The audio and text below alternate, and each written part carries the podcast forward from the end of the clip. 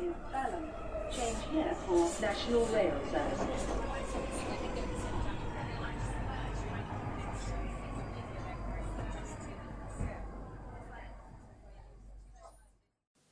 Bine te-am regăsit în stația Londra. Eu sunt Manuel Cheța de la manuelcheța.com și tu asculti podcastul Un român în Londra. Suntem la episodul numărul 152, denumit Ziua Internațională a Femeii. În acest episod vreau să vorbesc despre Ziua Internațională a Femeii și tot felul de câteva subiecte legate de femei, de drepturile femeilor și așa mai departe. Apoi vreau să vorbesc despre 20 de milioane de vaccinări în UK și despre Londra cea vie. Înainte de orice, trebuie să fac un mic anunț. Podcastul de față este partea Think Digital Podcast Network. Mă găsești pe Podbean, iTunes, Spotify, radio.com și pe YouTube. Iar melodia de fundal ce auzi în podcast este Weightlessness și a fost creată de Daniel Birch în albumul Ambient volumul 1 de pe freemusicarchive.org. Ca de fiecare dată vreau să pomenesc vreo 5 organizații care merită pomenite și am trecut la secțiunea Oameni Faini.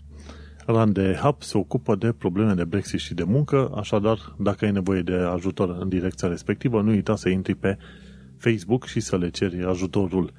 Dacă vrei să afli mai multe informații despre Settled Status, intră pe Settled QA pe YouTube și dacă vrei să afli mai multe informații despre implicare socială și politică pe linie de imigranți europeni în UK, nu uita să te duci pe The 3 Million pe Twitter.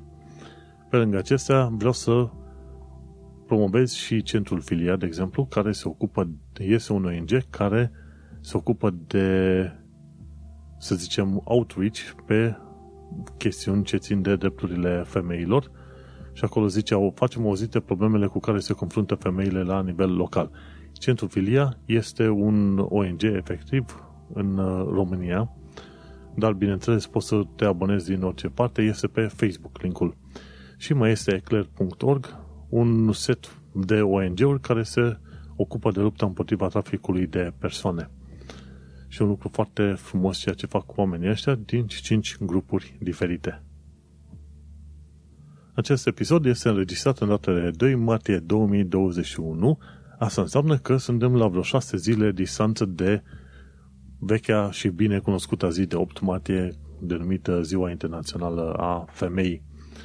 Am pus un link către Twitter. În principiu, dai Ziua Internațională a Femeii este denumită, să zicem, ziua de 8 martie, dar în principiu, cel puțin în SUA, nu știu dacă și în UK, ziua, uh, luna martie, Marte, martie, Marte, de parcă le încurcăm așa, martie este luna femeii. Și atunci sunt o mulțime de materiale în perioada asta în care poți să afli mai multe despre uh, evoluția drepturilor femei, femei în uh, toată lumea, nu numai în SUA sau în UK. Și practic, efectiv, dacă ziua de 8 martie este ziua femeii, martie este luna femeii. În podcastul de față vorbesc destul de des drepturile femeilor, mai ales că sunt interesat să văd cum funcționează societatea din UK versus societatea din România pe tot felul de direcții, inclusiv drepturile femeilor.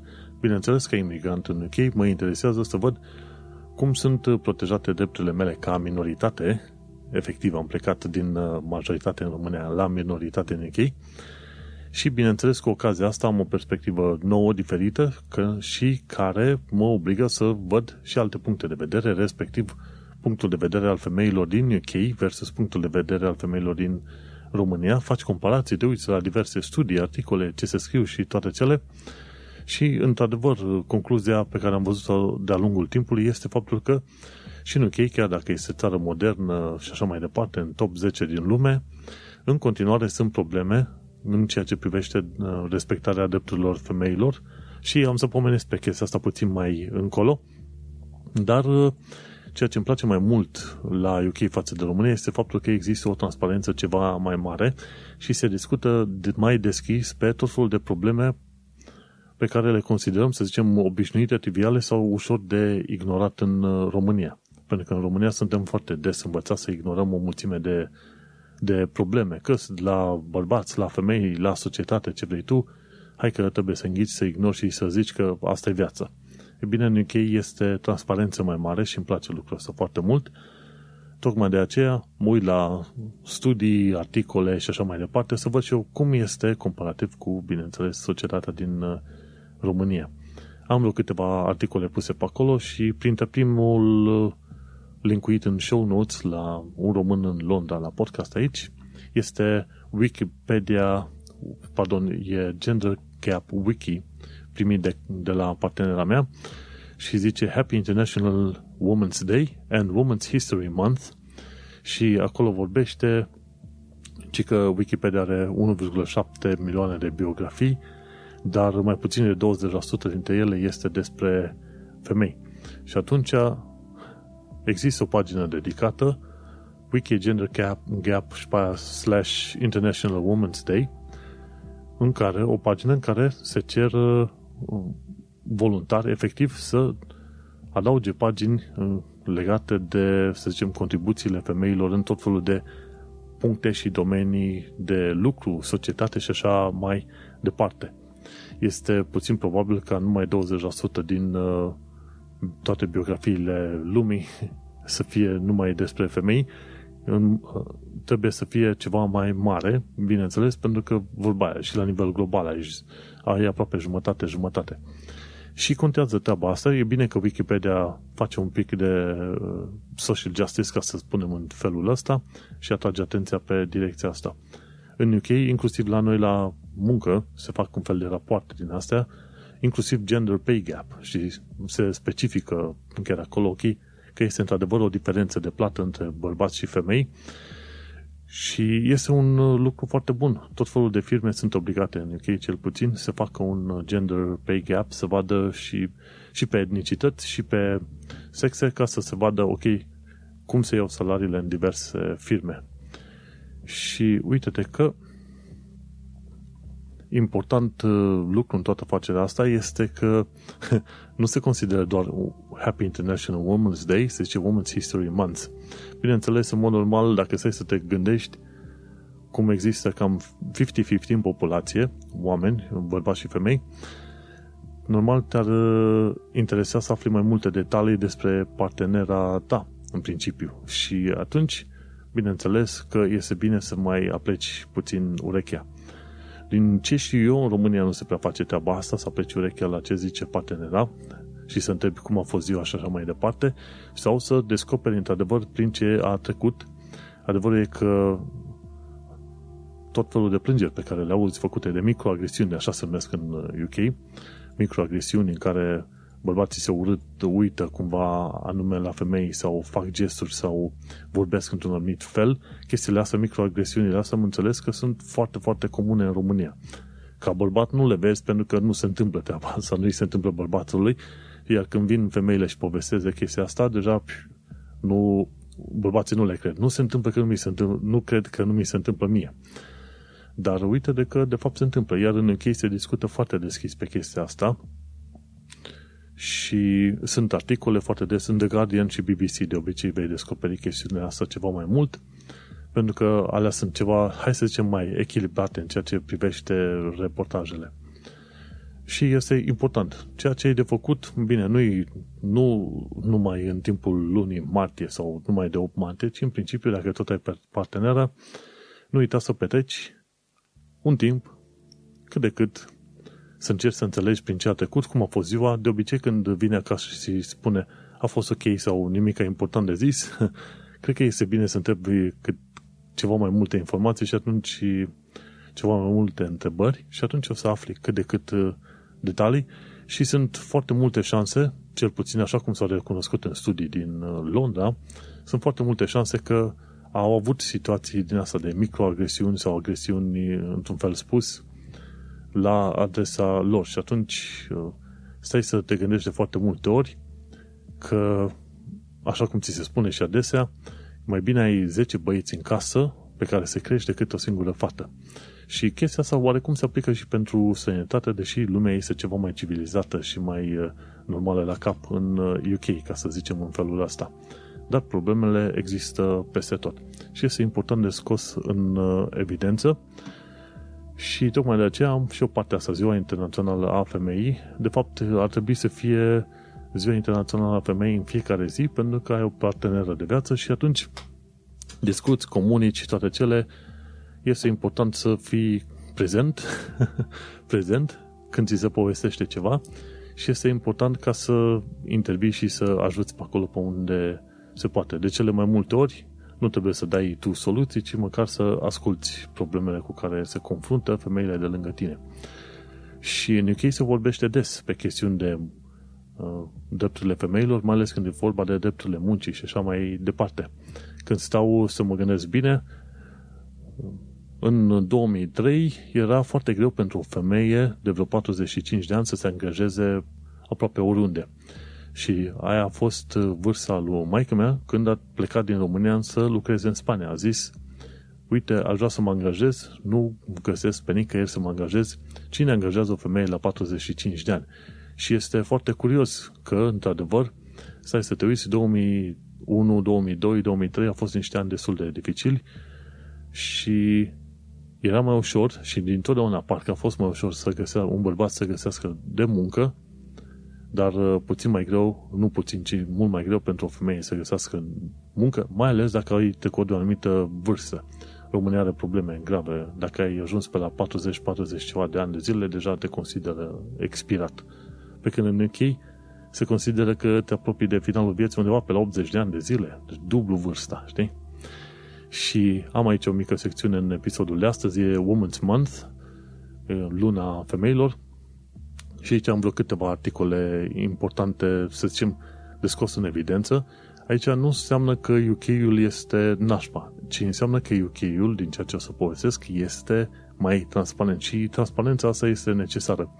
De foarte multe ori vezi cum uh, se ofuscă, se enervează oamenii în statusurile de Facebook. Când spune o femeie că i s-a întâmplat sau au văzut sau au auzit chestii care par cât se poate de ciudate. Dar li se par oamenilor ciudate pentru că, în principal, bărbaților nu li se întâmplă chestii de genul ăsta. Mi se pare că foarte des auzi chestii de genul pe pagina Ralucăi Jensen. Ea povestește și dă share la tot felul de povești din astea. Și în afară de Raluca Jensen, mi se pare că mai este și cineva din Brașov, foarte cunoscută, și care vorbește adesea despre tot felul de probleme legate, să zicem, de drepturile femeilor și de experiențele personale. Și pe numele ei este Petronela Rotar. Și atunci vezi că sunt, în principiu, urmăresc cât de cât, cât pot Petronela Rotar și Raluca Jensen pe Facebook și oamenii se, se enervează efectiv la subiectele tratate și pomenite pe acolo. De la, să zicem, uh, modul în care femeile poartă sutienele sau nu le poartă, până la lăptare în public și până la modul în care au fost agresate femeile la vârstă foarte fragedă. Sunt subiecte foarte nașpa de pomenit, de discutat și așa mai departe, dar, cum am zis, faptul că tu n-ai auzit și în jurul tău nu înseamnă că nu s-au întâmplat.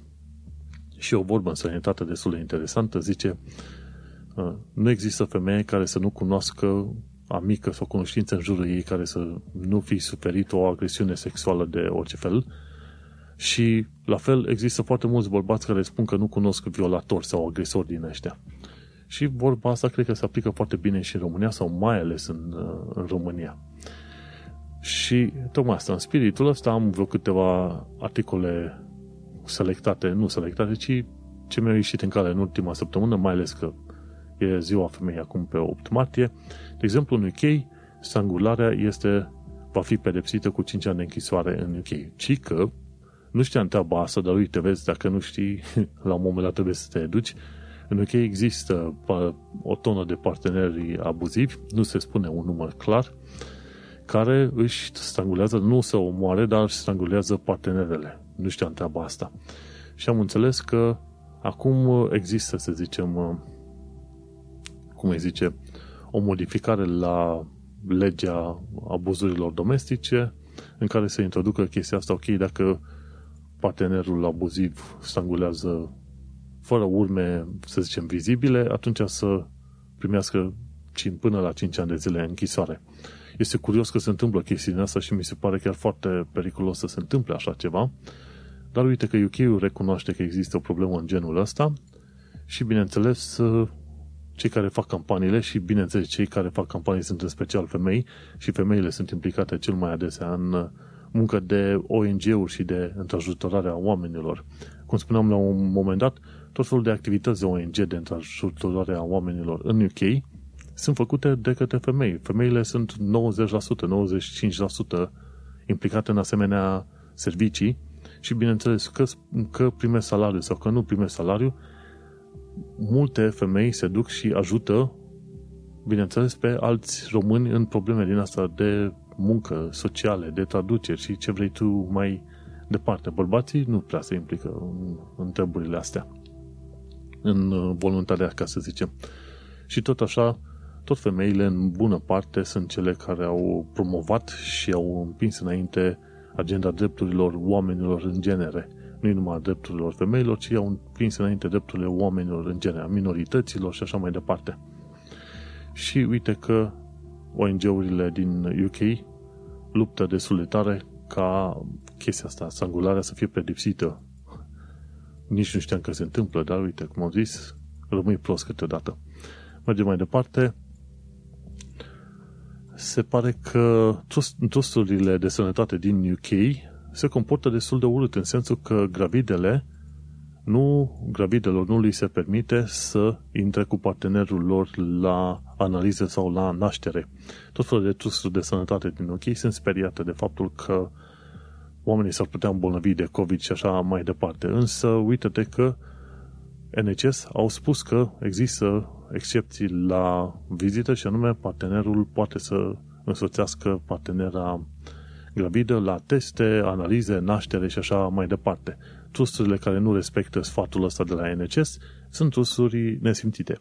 Și aici vezi cum în, în principal sunt lovite tot femeile de regulile astea ciudățele și câteodată arbitrare făcute de către ăștia de la NCS. Tot legat de oameni afectați și loviți în perioada asta, este și faptul că cei mai mari pierzători, cum am zis acum un episod sau două, ai pandemiei sunt uh, tot femeile.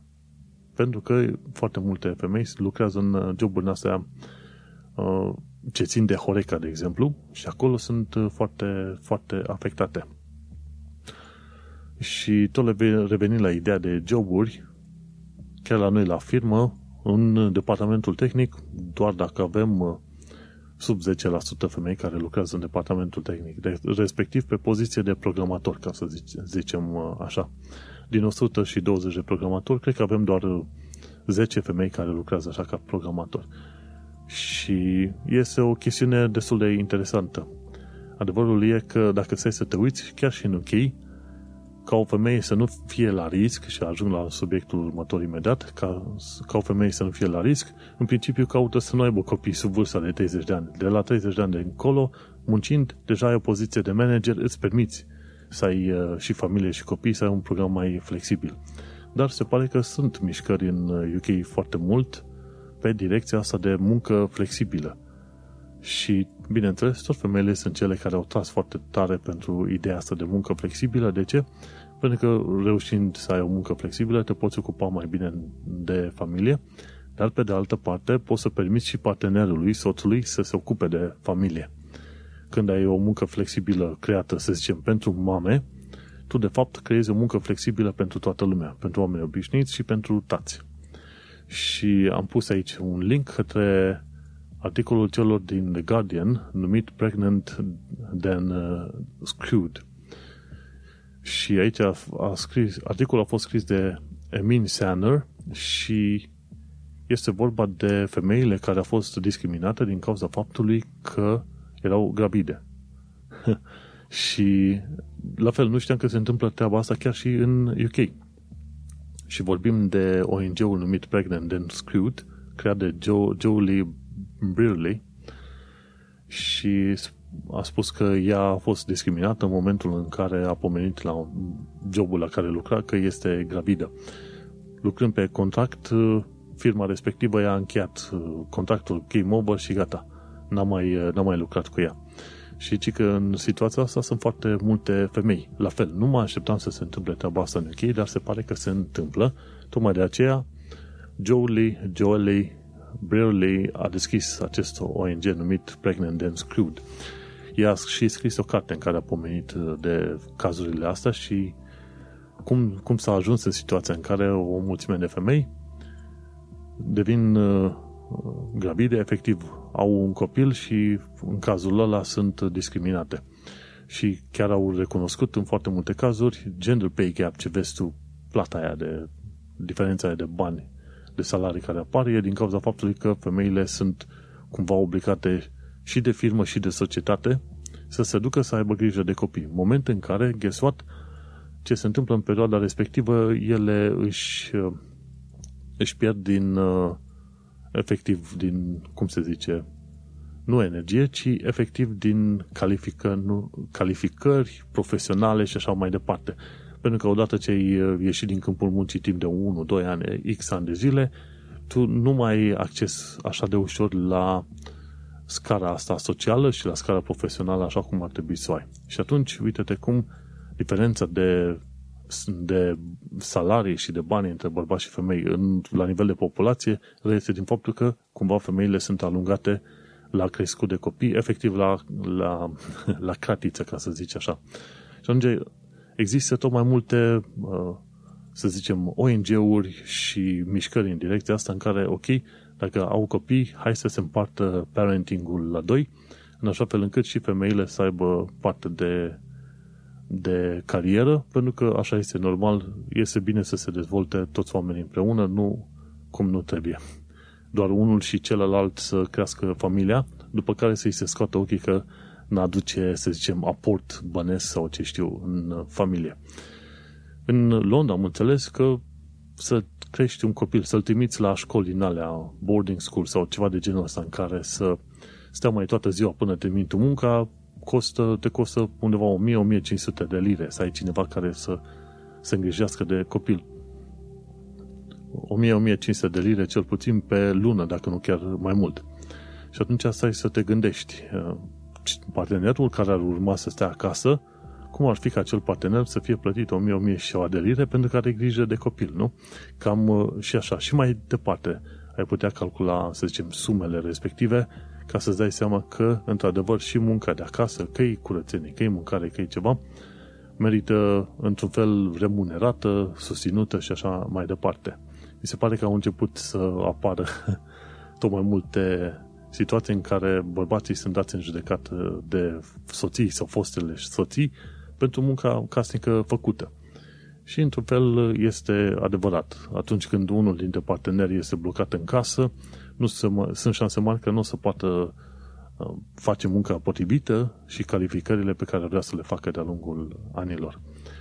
Și revenind la Pregnant and Screwed, Jolie Brerley a scris o carte, Pregnant and Screwed, și mi se pare că cartea asta va fi cumva publicată pe 4 martie Adică în două, trei zile de acum încolo. Am comandat-o și eu și vedem când ajunge, sunt curios să văd și eu ce mai zice efectiv în clasa, în uh, cartea respectivă.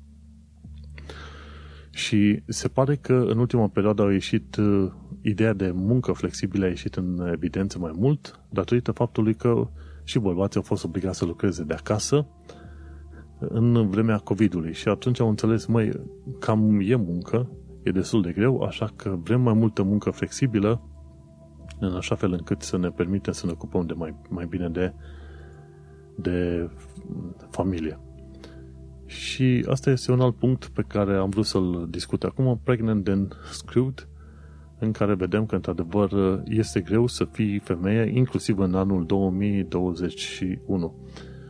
Drepturile, bineînțeles, s-au câștigat de-a lungul timpului, din ce în ce mai bine, dar dacă te uiți așa și istoric și la drepturile uh, de vot ale femeilor, au fost întotdeauna o diferență în asta enorm de mare, dar uh, e bine că până la urmă se face mișcări în uh, direcția asta și cred că singurul lucru pe care pot să-l fac eu și pot să-l facă partenerii este, desigur, să asculte puțin mai mult la ceea ce au de zis partenerele lor și să-și mențină, să zicem, o minte deschisă. Chiar dacă auzi lucrurile astea mai ciudate, outrageous, asta nu înseamnă că, de fapt, nu s-au uh, întâmplat. Dacă nu ți se întâmplă ție, nu înseamnă că nu s-au întâmplat. Așa că, cel puțin, în uh, perioada asta, să ții mai mult cont de faptul că trebuie să asculti puțin mai mult și să dai soluții mai puțin, ca bărbat, ca partener.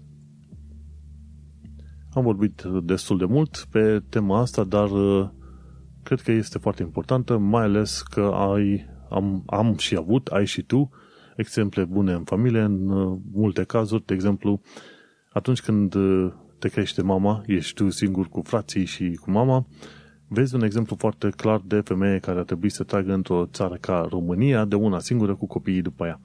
Și atunci te uiți foarte bine că nu este ok să discriminezi și pe de altă parte este chiar foarte bine să ai un exemplu pozitiv, o femeie.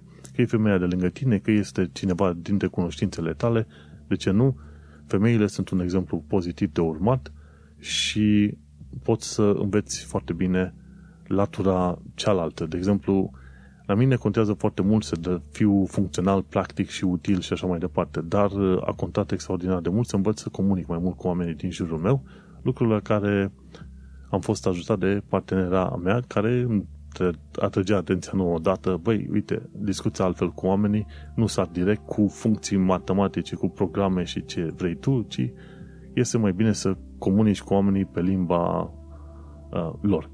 Și uite-te cum, este bine că dacă ai mintea deschisă, mai devreme să mai târziu înveți, evoluezi și așa mai departe și cumva ajungi să înțelegi ideea că acolo unde este vorba de feminism, e vorba de un feminism de bună, bună augur, ca să zicem așa, este vorba de drepturile femeilor așa cum ar trebui să fie, nu așa cum sunt uh, stabilite în mod, uh, să zicem, istoric sau vechi de demult și blocate în uh, istorie.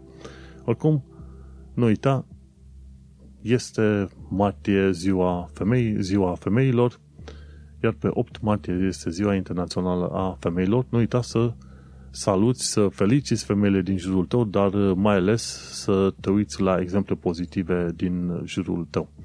Aceasta este prima parte a podcastului dedicată celor de la radio.com. Cine vrea să asculte restul podcastului, să nu uite să meargă pe manuelcheța.com ca să asculte întregul podcast.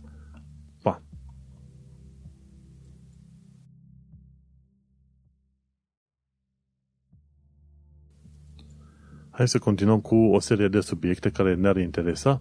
De exemplu, COVID-19, că este chiar în uh, temă. În UK s-a ajuns deja la 20 de milioane de vaccinări. O treime din populația UK este vaccinată până la ora asta. Și asta înseamnă că este cumva în target până pe la jumătatea sau finalul lui iulie să fie vaccinați toți, toți cei peste 18 ani.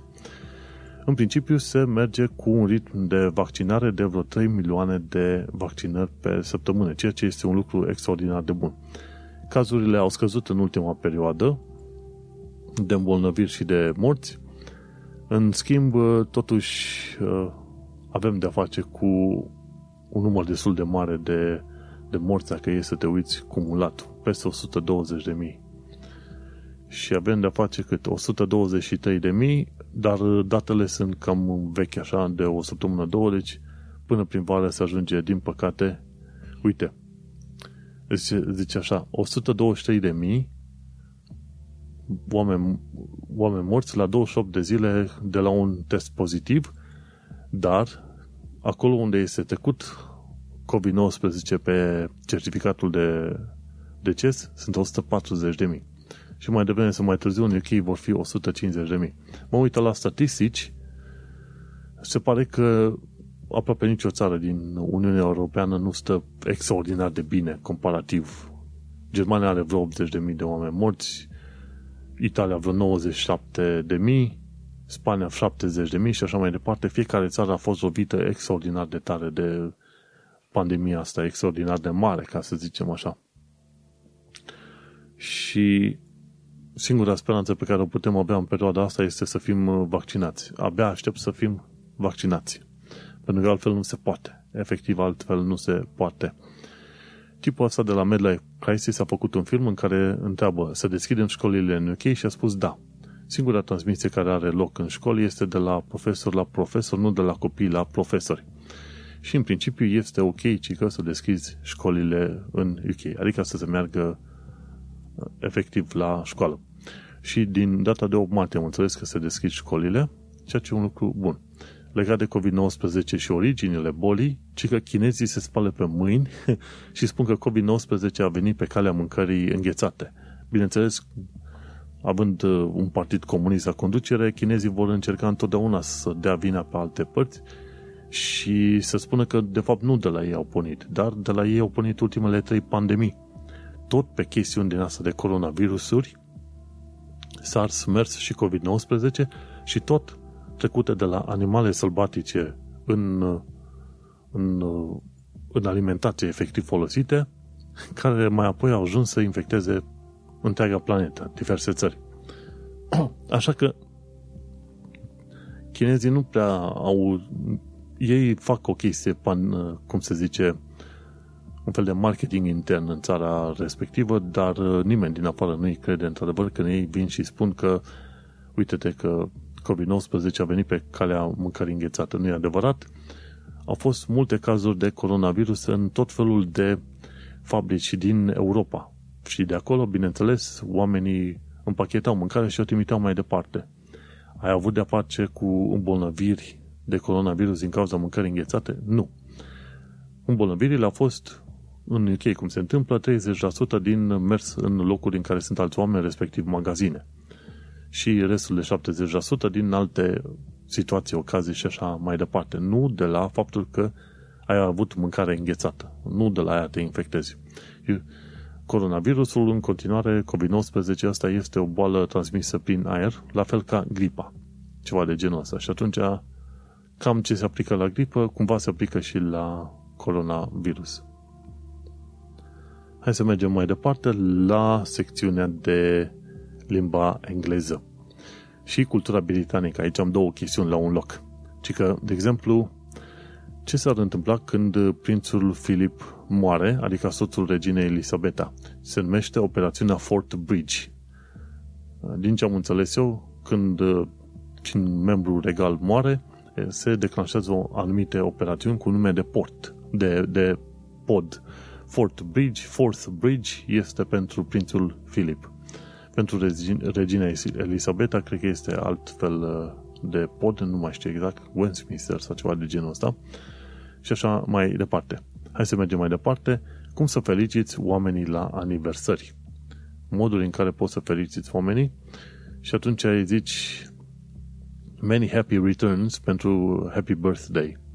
Sau, ce poți să mai zici, have a great one. Sau, wishing you a day that is as special as you sau Happy 21st sau zice efectiv. Bine, la Happy 21st zici cuiva, chiar dacă are 50 de ani, Happy 21st. Se consideră cumva că două, vârsta de 21 de ani e o vârstă bună. Eu mă cam îndoiesc, dar în fine, așa se zice în UK. Sau May your day be filled with laughter and presents. Sau, cum mai zice altfel, hai să găsim o altă chestie you are aging like a, you're aging like a fine wine. Bună asta. Cum să zici, uh, happy anniversary. Wishing a per, perfect pair a perfect day together. Sau another year, another reason to celebrate. Sau I always knew that you had something special. ok, și atunci când zici happy anniversary, dar când ai un partener, zice thanks for putting up with me for another year. Ceva de genul ăsta. Bun. Și o altă chestie, 20 de cuvinte specifice Londrei, de exemplu. Ce cuvinte sunt specifice Londrei? Hai să ne uităm. E tipul la A to Z English și unul dintre cuvintele folosit e in it. In it e isn't it când auzi prima oară vorbindu-se în Londra, mai ales în, uh, în zonele unde sunt lower class, pu, prima oară e speriat rău de, de tot. Nu înțelegi nimic din ce se zice. Pentru că noi suntem mai, mai obișnuiți pe limbajul de BBC, de exemplu. E off-license, de exemplu. Hai să vedem ce altceva mai e. The Little Boy's Room, adică atunci când mergi la toaletă. După aia mai e pop, let me pop out, adică să ies pentru un timp foarte scurt. Și pe aia ce mai e? e bloke, adică individ tip. Ce se mai folosește în Londra? Hai să vedem. Dodgy Geezer sau Geezer, un tip șmecheraș așa, șmecheran. Cheeky e cineva glumeț, cuvânt și un alt cuvânt folosit în UK. The Old Bill e poliția, un termen pentru poliție. Și mai am acolo o secțiune de istorie despre zidul lui Adrian de la granița dintre Anglia, Anglia și Scoția. Zidul acesta, Hadrian's Wall, a fost ridicat undeva prin anul 122 era noastră de către romani ca să-i țină cumva la distanță pe Highlanderi, pe scoțieni, să nu mai atace Anglia. Asta a fost acum aproape 2000 de ani. Mergem la următoarea secțiune, viața în sănătate. În Londra era la un moment dat un râu numit Fleet, care trecea din, dinspre nord spre sud-est, oarecum și ajungea în Tamisa. Și un timp n-a avut ce face și s-a pus să urmărească, ok, pe unde era râul ăsta? E Exploring London, tipul ăsta. Și până la urmă a reușit să descopere unde se poate vedea, sau cel puțin unde se poate auzi râul Fleet și a, a reușit să identifice un singur canal de unde se aude apa curgând și zice, ok, pe aici trece râul Fleet, care este ascuns. Au existat de-a lungul timpului foarte multe râuri în Londra, care au fost ascunse cumva pe sub oraș. Și uh, râul Fleet este unul dintre ele. Bun, ok, și un uh, nou articol tot despre Londra, ci că Eliza Liță a scris 5 motive să nu stai în Londra. Mi se pare că ea a venit undeva pe la vârsta de 19 ani în uh, Londra să învețe. A stat cam probabil un an de zile și pe aia s-a mutat în altă parte și a explicat de ce nu i-a plăcut să stea în Londra și a plecat în altă parte. Ci că unul a văzut zone turistice doar de trei ori, este un loc sufocant, prea multe clădiri aproape și prea mulți oameni, într-adevăr. Pe de altă parte, la polul opus ai multe uh, planuri, uh, cum se zice, parcuri în alea enorme sau uh, câmpuri unde nu ai ce faci. Și câteodată sunt și zone din astea industriale pe care mai poți nimeri. În anumite locuri este destul de urât, pentru că Londra are și cartiere mai rău famate și așa, și noi vrea să fii singură, ca femeie, din nou, ca femeie singură într-o anumită stație seara, sau, de exemplu, iarăși un alt motiv ca, pentru care nu-i place Londra e că depinde de transportul public și într-adevăr asta e depinde de transportul public foarte mult. Dar nu, motivele pe care le-a prezentat ca și cum nu-i plac, în principiu sunt pozitive pentru mine, mai puțin motivul 4 unsettling, ăla în care nu vrei să fii singur în anumite stații la un moment dat. Dar, în principiu, regula cu Londra este, în principiu, mă, este ești în siguranță, dar ca să fii și mai în siguranță, ai grijă ca să nu circuli la ore târzii prin uh, oraș și prin anumite zone din oraș în special. Nu oriunde, dar prin anumite zone din oraș. Bun. Și cam asta cu viața în... A, nu. Uite că mai avem un punct de prezentat și anume șapte grădini de vizitat în primăvara lui 2021. O să le vizităm, poate nu în primăvară, ci mai degrabă prin vară. Și este, de exemplu, e Holland Park de vizitat sunt grădini în care o să vezi flori foarte multe. De exemplu, e Dulwich Park, American Garden, după aia mai este Sexby Garden în Peckham Rye Park, după aia mai e Hill Garden, e Golders Hill Park în London și după aia St. James Park Spring Gardens și, bineînțeles, Kew Gardens, la care n-am ajuns și tot ne-am chinuit de vreo 2 ani de zile să ajungem pe acolo. Aici ce ne-am pomenit este iarăși grădina din Greenwich Park și acolo este foarte fain de vizitat. Nu uita, pentru tot ce zic în podcastul ăsta, pentru tot ce aberez, găsești linkuri în show notes. Și mergem mai departe la actualitatea britanică și londoneză, unde avem o tonă de chestiuni de discutat. Bineînțeles, probabil că nu o să trec peste toate, dar mi se par, să zicem, informații utile de aflat. Guvernul UK face niște chestii faine în ultima perioadă. De exemplu, au investit 350, 375 de milioane sau pregătesc 375 de milioane de lire pentru startup-uri. Efectiv, UK vrea să fie fondator, nu neapărat fondator, dar să financeze părți din startup-uri. Și ce au mai făcut de curând uh, guvernul UK, o chestie interesantă, vrea să ofere garanții pentru că cei care au doar 5% să cumpere locuință la o ipotecă de 95%. Practic un fel de help to buy, dar în care nu mai iei uh, împrumut de la guvern, ci restul de 95% în total îți vin de la bancă. Era o perioadă în care băncile aveau curaj să-ți dea 95% ipotecă. Și cu 5% puteai să-ți cumperi casă. Și așa mergeai mai departe. Dar la un moment dat băncile, când au văzut că este complicat cu coronavirusul, cu Brexit-ul și ce vrei tu, au spus, ok, e, trebuie să ai un minim de 15, poate chiar 20% depozit, bani inițiali și mai apoi ca banca să dea restul pe ipotecă. 5% se pare că va fi interesant pentru cei care vor să cumpere. Ce mai aflat de curând este un alt lucru pozitiv și fain. A fost aprobat un nou medicament împotriva cancerului la sân. Și medicamentul se numește Robociclib. Mai sunt și că alte două asemenea medicamente pentru lupta împotriva cancerului la sân. Interesantă chestie. Ocazie cu care am aflat că mi se pare pe an din 68 de milioane de locuitori, 300 de milioane, 300 de bărbați fac și ei cancer la sân. Stai să văd efectiv statistica aia unde este. Pentru că a fost interesant. Cică. 55.200 de oameni sunt diagnosticați cu cancer la sân. Bineînțeles, e vorba de femei. Din toți ăștia 55.000, de fapt, sunt 390 de bărbați diagnosticați cu cancer la sân. Partea am, vezi, o chestie care nu se știa. Și e bine că există un nou medicament numit Robociclib.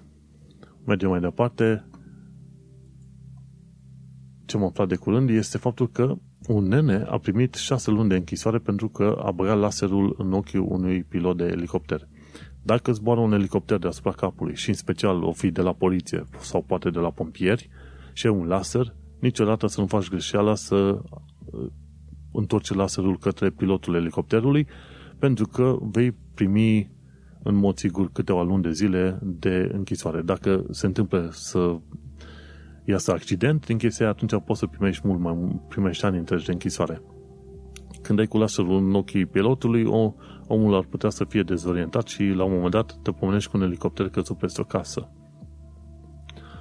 Bun, mergem mai departe, ci că Overground se va extinde cu Barking Riverside în 2021 va, avea, va mai avea pe partea de nord, ca să zicem așa, dinspre Barking, vine cumva înspre zona de sud-est, să se apropie destul de mult de Tamisa, într-o zonă în care cică se fac 10.000 de locuințe.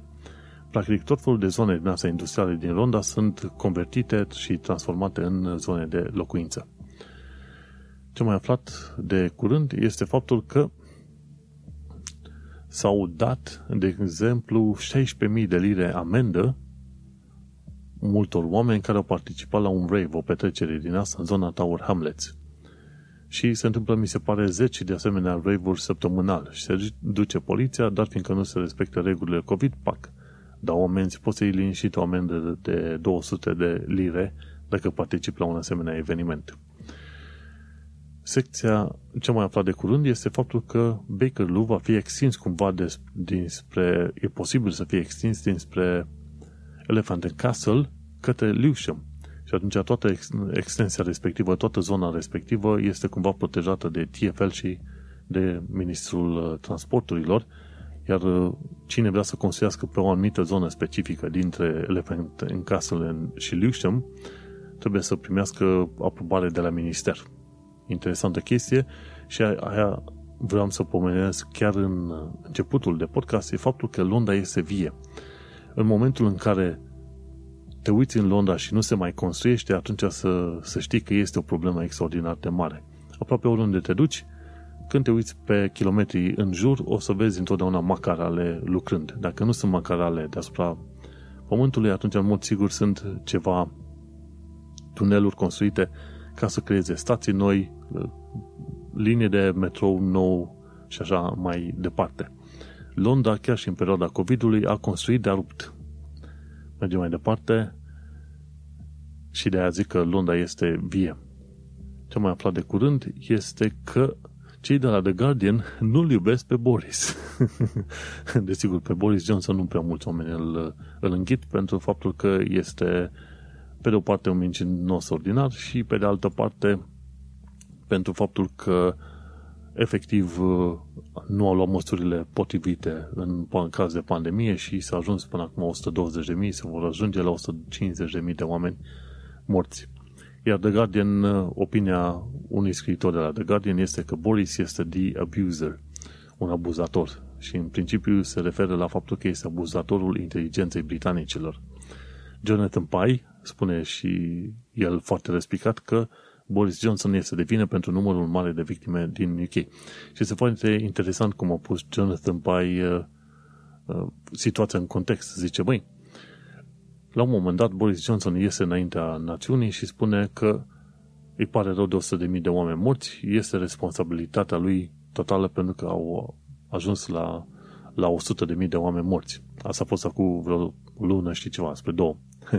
și Jonathan Pye a spus, măi, dar dacă îți pare rău și ți asumi responsabilitatea, de ce nu ți-ai dat demisia în exact tipul ăla? și, într-adevăr, vorbele lui Boris Johnson au fost pe cât se poate de goale, la fel cum au fost și uh, aplauzele lui la adresa NHS. Asta e. Mergem mai departe. Ce descoperim este că în ultima perioadă, dacă te întorci prin Heathrow, de oriunde în lume, sunt șanse mari că tu o să aștepți vreo șapte ore ca să intri în UK. Pentru că nu au suficient de mulți oameni la Border Force să facă verificările și sunt anumite restricții COVID în loc. Deci șapte ore la așteptare la Heathrow dacă vin UK. Ține cont de asta. Mergem mai departe. O chestie interesantă este că lanțul de restaurante Tomahawk cerea zecială de la angajați. Efectiv, le zicea angajaților, ok, dați 10% din salarii ca să, ca să vă ținem în uh, angajați la firmă în continuare.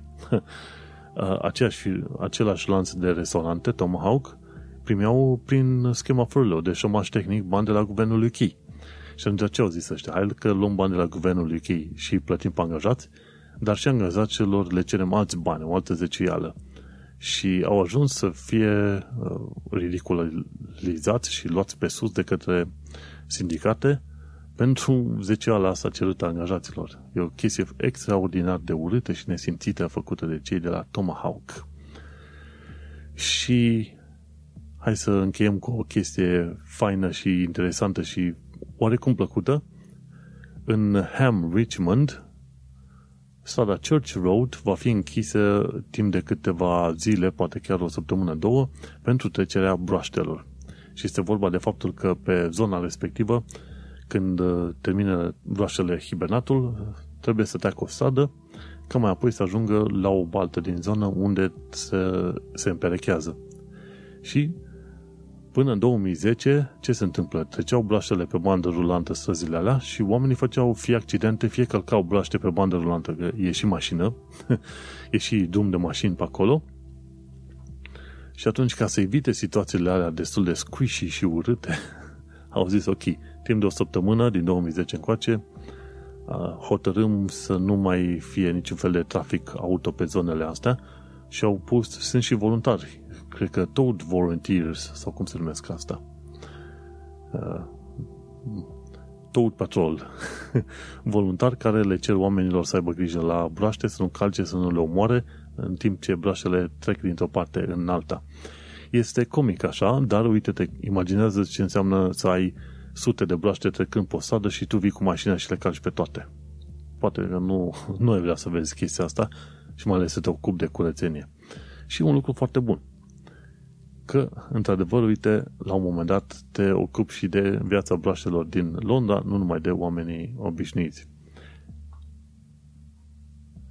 Bun, și te las cu gândul ăsta că și broaștele au anumite drepturi, cel puțin în Londra, și îți urez, să zicem, un, un COVID ne, neeventful, cum se spune, sau fără eveniment, sau așa mai departe, ci doar să te ții deoparte, să te protejezi, să nu te îmbolnăvești și să nu uiți pe mai departe, dacă ai în jurul tău femei pe care le apreciezi, să nu uiți să le spui treaba asta și să nu uiți că în perioada asta este Women's History Month, 8 martie este ziua femeilor. Până una alta, eu sunt Manuel Cheța de la manuelcheța.com, tu ai ascultat podcastul Un român în Londra, episodul 152, unde am vorbit puțin despre Ziua Internațională a Femeii, despre cele 20 de milioane de vaccinări și despre Londra cea vie. Noi ne mai auzim pe data viitoare. Succes și sănătate!